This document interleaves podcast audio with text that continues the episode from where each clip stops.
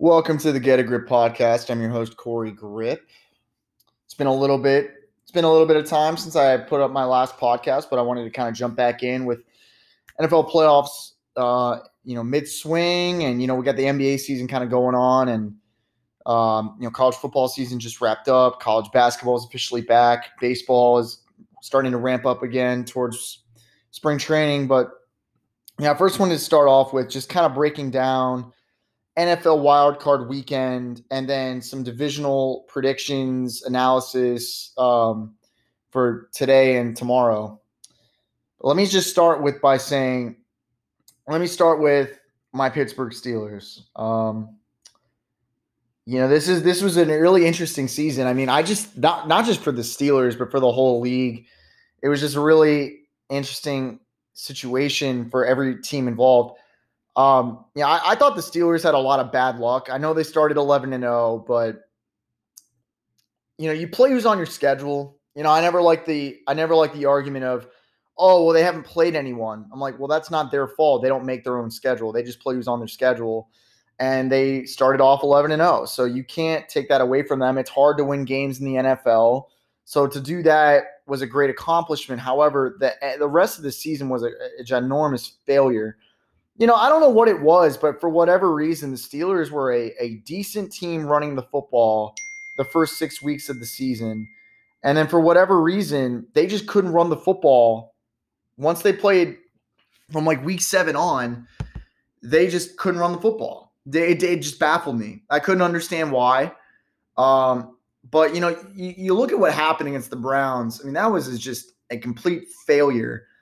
They were not ready to play for whatever reason. And I think this goes kind of with my thinking of, I don't like when teams rest starters week seventeen.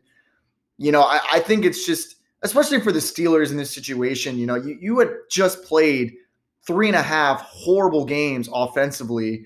And then the one half, good half you have, the second half against the Colts, you start, you know, hitting some deep balls down the field that open up the run game and the short passing game, and they they kind of look dangerous offensively. And then you rest Big Ben week seventeen. I thought you had a lot of momentum in that second half of the Colts game, and I think they should have played Big Ben in week seventeen and really just kept trying to keep, you know, the, the momentum going and see if you can continue that rhythm offensively, but that's not what they did. You know, it was clear to me the Steelers were not ready to play from the first snap. You know, Big Ben should not be throwing seventy passes a game. You know, they got pushed around. And I think that's something that I can ne- I never thought I'd say about a Steelers team ever. They got pushed around. Um, you know, Cleveland had a really good offensive line. They really, that was probably the biggest weakness of their team last year. And they really addressed that by signing Jack Conklin away from the Titans and drafting Dedrick Wills um, from out of Alabama in the top ten. But, you know, the Steelers got pushed around, which is crazy to me because they have a lot of really good defensive players on their team and a lot of missed tackles.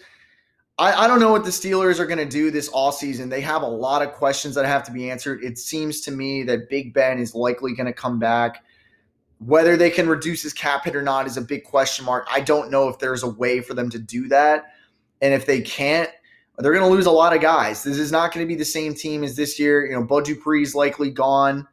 Um, You know, unless they franchise tag him, but, you know, James Conner and Juju Smith-Schuster and Vance McDonald and Andre Villanueva and Mike Hilton and Cam Cam Sutton, those guys are all likely gone uh, just because, you know, I don't know if they're going to be able to figure out a way to – now, I think what the Steelers should do is is I think they should sit Big Ben down and say, listen, we, we need to move on.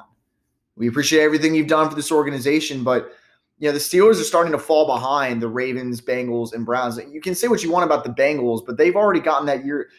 There's always a painful year of transition with young quarterbacks. You know, you know, a lot of young quarterbacks now are coming into the league more ready to play, but they're still going to have their struggles.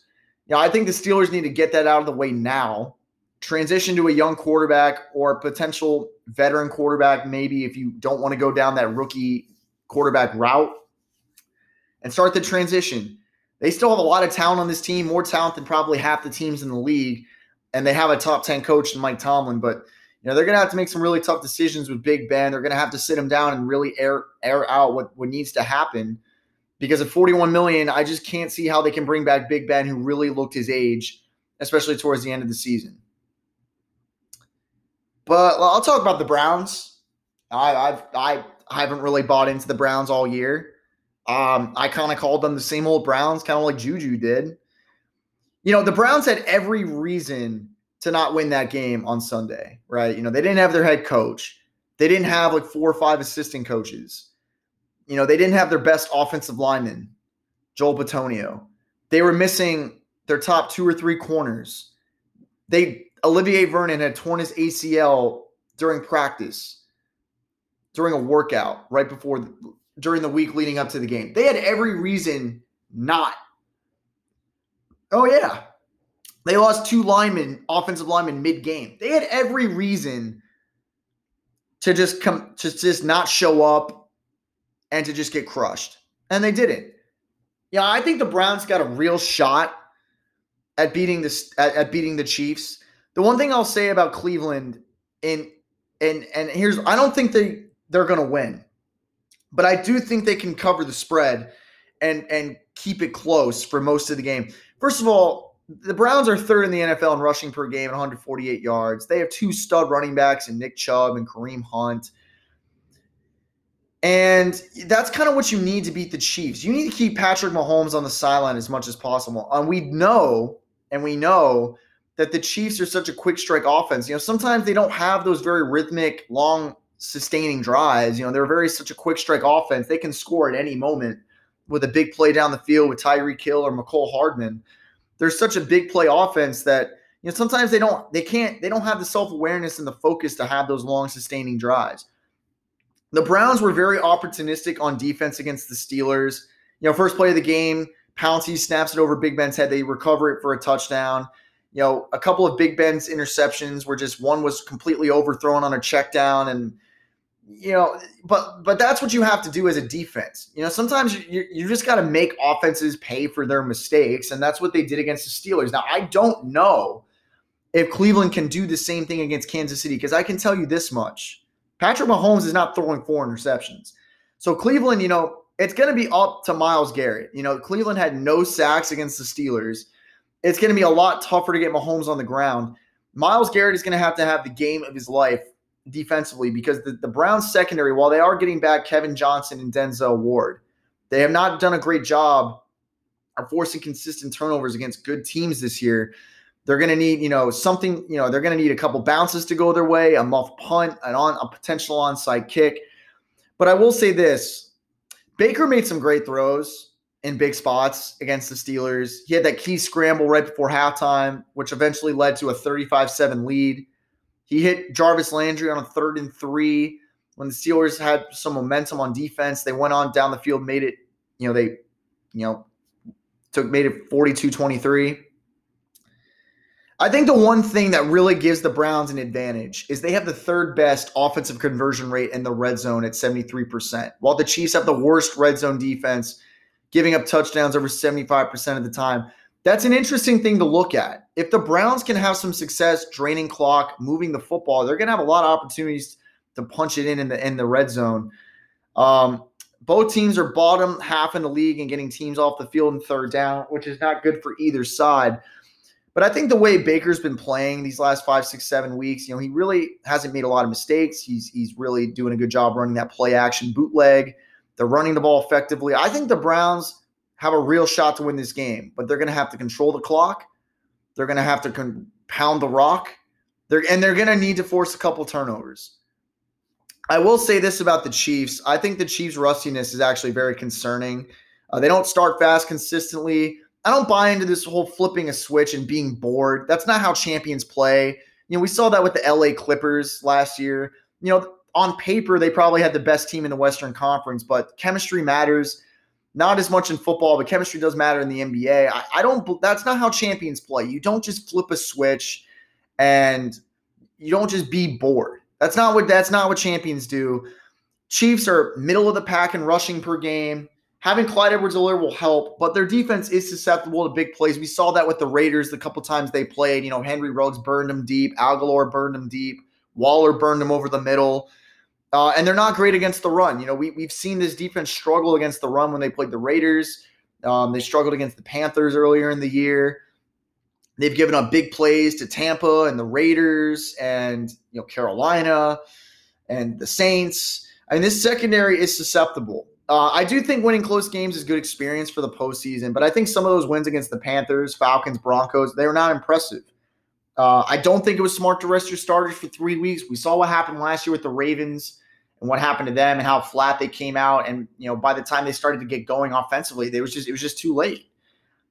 And I think the one thing that'll hurt the Chiefs the most is if Cleveland's defense can hold up in the red zone, they got a real shot, okay? I know these are a lot of ifs. The Chiefs are the fourteenth best red zone offense in the league. But listen, for as much talent as this team has and for as well coached as they are, they're not as invincible as people are making them out to be. And I certainly think that, yes, I do think the Chiefs will win this game. But I think the Browns will cover the spread, and I think they'll keep it close because Browns are playing like the better football team right now as far as momentum and how hot they've been playing the last month. Well, the Chiefs have kind of just been, you know, going through the motions is how it appears to me. So talking about the Rams, I mean, when when is when are the Seattle Seahawks going to get an offensive line? I mean, for, for five straight years now, we continue to see Russell Wilson run for his life. They need to fix the offensive line, okay? Like I said, it's been a problem for this team the last five years, and the offense sputtered down the stretch. The Seahawks only cleared thirty points once in their last seven games, which came against the Jets. Um, I don't know what the answer is for Seattle, but – you know, I still don't think, you know, their their their front seven did a great job. They did okay against Jared Goff, but with considering he had a, you know, a thumb that just had surgery, I mean, they they should they should have done a good job of covering guys down the field. But I thought the Seahawks looked really pathetic against the run. Cam Akers has been great, and, and this has been a guy for me that I really bought into early in the season. Um, I remember I said that, listen, this guy, he, maybe not. Maybe not for half the season, but by the end of the season, he's going to take control of this starting job, and he's really going to take it over. Cam Akers really impressed me when he was at Florida State. You know, he was playing behind a horrible offensive line, bad quarterback play, bad coaching, and he was still rushing for nine hundred to over one thousand yards in his three years at Florida State. To me, that's impressive. And to go from that situation to a situation with a quarterback that's been to the Super Bowl, a really smart offensive mind in Sean McVay, and a, and a better offensive line, I kind of knew that Cam Akers was going to eventually take over that starting job because to me, he had the most talent of the three, Malcolm Brown and Darrell Henderson. But, you know, Cam Akers, he had over th- he had thirty touches and over one hundred seventy scrimmage yards against Seattle. And in the last four games that he's been healthy, he's led the team in rushing. He's explosive in space. And I think Cam Akers will give the Rams a real shot against the Packers. We, we it's been established. The Packers are not the most physical defense. You can push them around a little bit, and they're not, and they're susceptible against the run. We've seen it this year against the Colts. We saw it last year in the N F C Championship game at San Francisco. We saw them get pushed around by Tampa. You know, we saw them get pushed around by Minnesota. You can push them around in the run game, and I think that's where the Rams have a real advantage. I think their their offensive line is healthy. Cam Akers is looking great. The one thing I'll say about the Rams, and I do think the Rams can will win this game. They had five sacks against Seattle, and while Seattle did have some success running the football, Russell Wilson just was con- constantly getting pushed off his spots in the pocket, continually forcing to make plays. And outside of one off-script play by Rustin Metcalf down the field, Rams' secondary was incredible. They took away Lockett and Metcalf from that, essentially that whole game. Um, You know, I think the Rams have had the best secondary this year. You know, Josh Johnson and Darius Williams and Jalen Ramsey and um, you know, Jordan Fuller, rookie out of Ohio State. You know, they've all been making great plays on the ball. And, you know, the Rams, listen, this is a clash of two styles between the Rams and the Packers. Um, the Rams have all the ingredients to win this game. They have the third best rushing defense versus the Packers' top ten rush offense. They have fourteen interceptions. They've allowed the fewest air yards and completions in the league, and they've also allowed the fewest passing touchdowns in the league. They have the number one scoring defense against the number one scoring offense. Now, I think the biggest part, the biggest X factor in this game will be the Rams' defense in the red zone. The Packers have converted red zone trips into touchdowns eighty percent of the time. That led the league. And it's, it's going to come down to the trenches. Um, the trenches and the red zone. Um, Rodgers, he's, you know, when you get pressure in his face, he's really not the same. Uh, he's not as elite outside the pocket as earlier in his career. And Tampa and the Colts showed the formula for how to beat them. You get pressure in Rodgers' face, you run the football, control the clock, and keep Rodgers on the sideline. I know it's easier said than done, but the Rams have the personnel to match up. I know Rodgers with Devontae Adams this year, that the chemistry that they have is unbelievable. I would say they're the best quarterback wide receiver duo in the league. I mean, just as far as for duration, okay, maybe, you know, Diggs and Josh Allen and Hopkins and Kyler Murray had a great year, but, you know, Rodgers and Adams have been doing this for the last three seasons. I mean, he's truly incredible. I think the Rams have all the ingredients to win this game. I think Cam Akers is going to have another strong showing, but it's going to be up to Jared Goff. I know his thumb is not in a good place right now, but if Jared Goff can make a few throws, I think they're going to win this game. It's going to be a really close, low twenties game, but I'm going to take the Rams in an upset. And I think to, even though Aaron Donald's injured, I still think Aaron Donald's going to go out there and ball. Colts and Bills, I'm just going to keep this simple. Colts lost the game. The Bills did not win it. Um, I think the biggest question that I have is how will the Bills fare versus the Ravens run game? But let me go back to the Colts real quick. Poor decision to go for it. Fourth and goal at the four. Instead of taking a thirteen to seven lead, your defense had been balling, all right? The Bills had three punts, one scoring drive before that. You know, you didn't recover a fumble at midfield late in the game, which could have given your offense great field position to potentially go in, down the field and, you know, tie the game or take or win it. You dropped an interception at the end of the first half. You missed a chip shot field goal after Rivers threw behind a wide receiver on third down deep in Bills territory. The Colts had this game, and they and they just lost it. You know, but I think the Colts exposed a big problem for the Bills. The Bills had zero sacks, and the Colts also rushed for over one hundred sixty yards with five point four yards a carry. Um, and did I mention they didn't record a sack against an unmobile quarterback? What is what do you think is going to happen when the Ravens go in there? I know Josh Allen's had a great year. He's been great. Him and Diggs, hey, they've been unbelievable. You know, the Bills had a great year. They won their first playoff game in twenty seasons. I respect everything that the Bills have done this year, but let's keep it real. The Ravens, they, they have the top rushing offense in the league. They're rushing for over one hundred ninety yards a game, and they're top five in fewest passing touchdowns in the league, which means they control the clock, and your quarterback is not going to have a lot of passing touchdowns in the, in the red zone, in the end, to the end zone. They've also allowed the second fewest points per game. The Ravens have looked, you know, everyone wants to talk about how the Bills have been on fire. What about the Ravens? They've won six in a row. And you can say, oh, well, you know, they haven't really played any good teams. But look at what they did last year to Derrick Henry, who rushed for over two thousand yards on the season. They held him to under forty-five rushing yards on almost twenty carries. And Derrick Henry absolutely steamrolled this defense last year in the divisional. Okay? The Ravens rushed for over two hundred thirty yards against the Titans. And to me, the Bills didn't have an impressive victory. You take all that into consideration, Josh Allen missed some throws, the running game wasn't great, they had no pressure, and the secondary showed some cracks against Philip Rivers.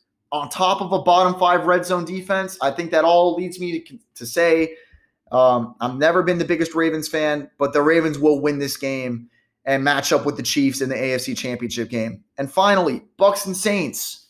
Um, Breeze. Not impressive. Taylor Heineke was. Uh, I was really impressed with the young quarterback at Old Dominion against Tampa's defense. Uh, I thought he showed a lot of guts, and I think he permanently. Um, I think he permanently uh, found a role and a spot in this league with the way he played. You know, I thought the Bears defense played well enough to win. You know, they took away the short passing game for much of the game, and outside of two long sustaining drives the Saints had in the second half, I just wasn't impressed. You know, the Bear Breeze couldn't push the ball down the field. Um, he had a Q B R of fifty-seven, which is average, not great. And on paper, you know, you look at this Bucs Saints game. On paper, both teams are evenly matched. Both are top five in takeaways, top ten in sacks. Both have given up almost the same amount of passing touchdowns. Both have top five rush defenses. But Brady has been playing much better. Say what you want about the competition. I understand that. They beat the Falcons, who have the thirty-second worst passing defense, the Lions thirtieth, Vikings twenty-fifth. I understand all of that. But Brady's been playing with a lot of confidence, and I think the chemistry is finally starting to be more consistent, and especially with Antonio Brown. I think A B is the biggest X factor in this game. He's had five touchdowns the last four games for Tampa. And Mike Evans, Brady's chemistry has also been great down the stretch. And I've been saying this for years. I think the Saints are the most overrated team in football every single year, given the talent that they have overall on that roster and the coaching that they have as well. Uh, I think the Saints secondary is just completely overrated every year. They have a lot of talented players, but they always seem to be prone to giving up explosive plays. And remember, the first time these two teams played, you know, Brady had no offseason, was breaking in with a new coach and a new system. The second time these two teams played, they basically threw A B into the lineup, and I don't think the Bucs had an offensive identity on that Sunday night and that embarrassment, embarrassing loss. Tampa's got the momentum. It's going to be a close game, um, but I'm just I'm going to take Tampa with the momentum. I don't think Breeze is going to be able to punish the, the Tampa D- secondary like he did those first couple games, and I think Brady, you know, the Bucs offense. Offensive line is playing better. Um, you know, they found a little bit of, of, you know, and let's also not forget, they have rushed for over one hundred yards three times in their last five wins. I think that gives us an semblance of balance. And I think offensively, they're going to be able to attack the Saints defense on all three levels. I'll take Tampa in an upset on the road. All right. Moving into N F L, N F L offseason moves, I'm going to move quickly with some of these. Um, Let's talk about the Eagles. And actually, let's talk about Doug Peterson. He absolutely deserved to be fired. Um, you know, once you lose the locker room as a head coach, it's over. You know, I can't speak from personal experience because I've never played college or professional sports. But, you know, when a coach makes that kind of move, how can you as a player trust that coach again? Right? No, no football player wants to lose intentionally. You're trying to win every game. Regardless of what the front office or the ownership might do about tanking or about getting a better pick, no player wants to lose on purpose. So once you lose the locker room, you know, it really did come down to Carson Wentz, who you paid a lot of money, or Doug Peterson. You know, Doug Peterson's a good coach. He won a Super Bowl. They made the playoffs three straight years. But if you noticed, ever since the Super Bowl, they got progressively worse every single year. And I don't think it's a coincidence that as the team got worse, so did Carson Wentz. Um, I just think Doug Peterson, the last few weeks of the season, poor communication between him and himself and the players. Um, and this team is just old. They're old and they're getting injury and they're injury prone the last two years. And the offense was not playing to Wentz's strengths. Um, I don't think this is a great job. Um, you know, the Eagles are expensive and old. You know, they don't have a lot of dynamic playmakers on defense outside of Fletcher Cox and Darius Slay. And they're just old up front. And while their defensive line is still a really strong part of their team, it's getting older and more expensive. Uh, their offensive line has been, you know, filled with injuries the last two years. Carson Wentz's confidence is shot. They have no dynamic young playmakers on the perimeter. Uh, I think Jalen Reagor could be a good player in this league. He's just had a bunch of injuries this year. You know, Alshon Jeffrey could be released. Deshaun Jackson, they can move on from. J J Arcega-Whiteside's a bust. Now, they just haven't done well in the draft last few years outside of Miles Sanders and, you know, Dallas Goedert. Zach Ertz might be on the way out the door. This is not a great job. And, you know, while they did win the Super Bowl a few years ago, this is going to be a really tough next couple of years for the Eagles with the limited cap space and limited playmakers that they have on both sides of the football. And I'll kind of go into Chargers. You know, I think the Chargers is a good job. You know, Justin Herbert proved me wrong. He had a really good season. Um, they have good perimeter weapons, Austin Eckler, Keenan Allen. Uh, you know, if they re-sign Hunter Henry, they'll have a good young tight end. Uh, Mike Williams is still there. Um, I think the one thing that with the Chargers is, you know, they don't really have a great defense. Uh, I, I like Kenneth Murray at linebacker out of Oklahoma. He had a good rookie year. Uh, Joey Bosa is obviously a stud, but they got a lot of holes to fill in the secondary. You know, Derwin James is injury prone. You know, Chris Harris and Casey Hayward getting up there in age. They always never seem to have a kicker either. They always seem to find a way to lose. The, the Chargers need to go get a coach that can help turn around that losing mindset. You know, this is a team that, you know, had a lot of leads late in games this year. They just couldn't close the deal. But I think finding a coach that can really tap into, you know, great play calling and game design as the game goes on, I think, you know, we'll have this team being very successful potentially as soon as next year with all the talent, young talent they have offensively. Uh, I think the Texans is a horrible job. Uh, I know they have Deshaun Watson, but I don't think he's going to be there much longer. Uh, I think the Texans have some of the worst combination of things you could have um, until Bill O'Brien got fired. They had a bad coach, bad ownership, and bad management. When you have those three things, you're never going to be successful as a franchise in any professional sport. Uh, they also don't have any draft picks. I think a lot of this has to do with Bill O'Brien. He traded, he gave away like five picks for Laramie Tunsil. He traded away DeAndre Hopkins for nothing. Uh, I think J J Watt and Watson could be gone by next season, as could Will Fuller. They just don't have a lot of – they they still lack overall talent. Their offensive line is still bad outside of Tunsil. They still don't have a good run game. And their defense, just outside of, you know, McKinney and Cunningham at linebacker, they just don't have any overall dynamic talent on defense. This is not a great job. And, you know, once Deshaun Watson forces his way out of town, this is really going to be a job that no one's going to want. And I'll say the Lions – slow on defense. Their best wide receivers are all free agents. And again, a very similar theme here with the Eagles and, and the Texans. They just don't lack a lot of playmakers overall on defense. They just need an identity shift. Um, and I also think that Stafford could be gone by this offseason. So, you know, I think the Lions could be transitioning into a new quarterback and maybe a little getting a little bit younger on defense. Um, but let me just talk about a few coaches that have been hired. Arthur Smith to the Falcons. I didn't love this. I didn't love this move. Um, yeah, the, yes, the Titans had a top five scoring offense, a top three rushing attack, and the second best red zone touchdown rate. But a lot of that was having to do with having Derrick Henry and having the best, one of the best run blocking offensive lines in the N F L. Arthur Smith has has has earned his opportunity to be a head coach. You know, he's been with the Titans for over ten years, mostly under with Mike Vrabel. But you're going to now a team with an old quarterback and Ryan, Matt Ryan, who's not rarely that mobile.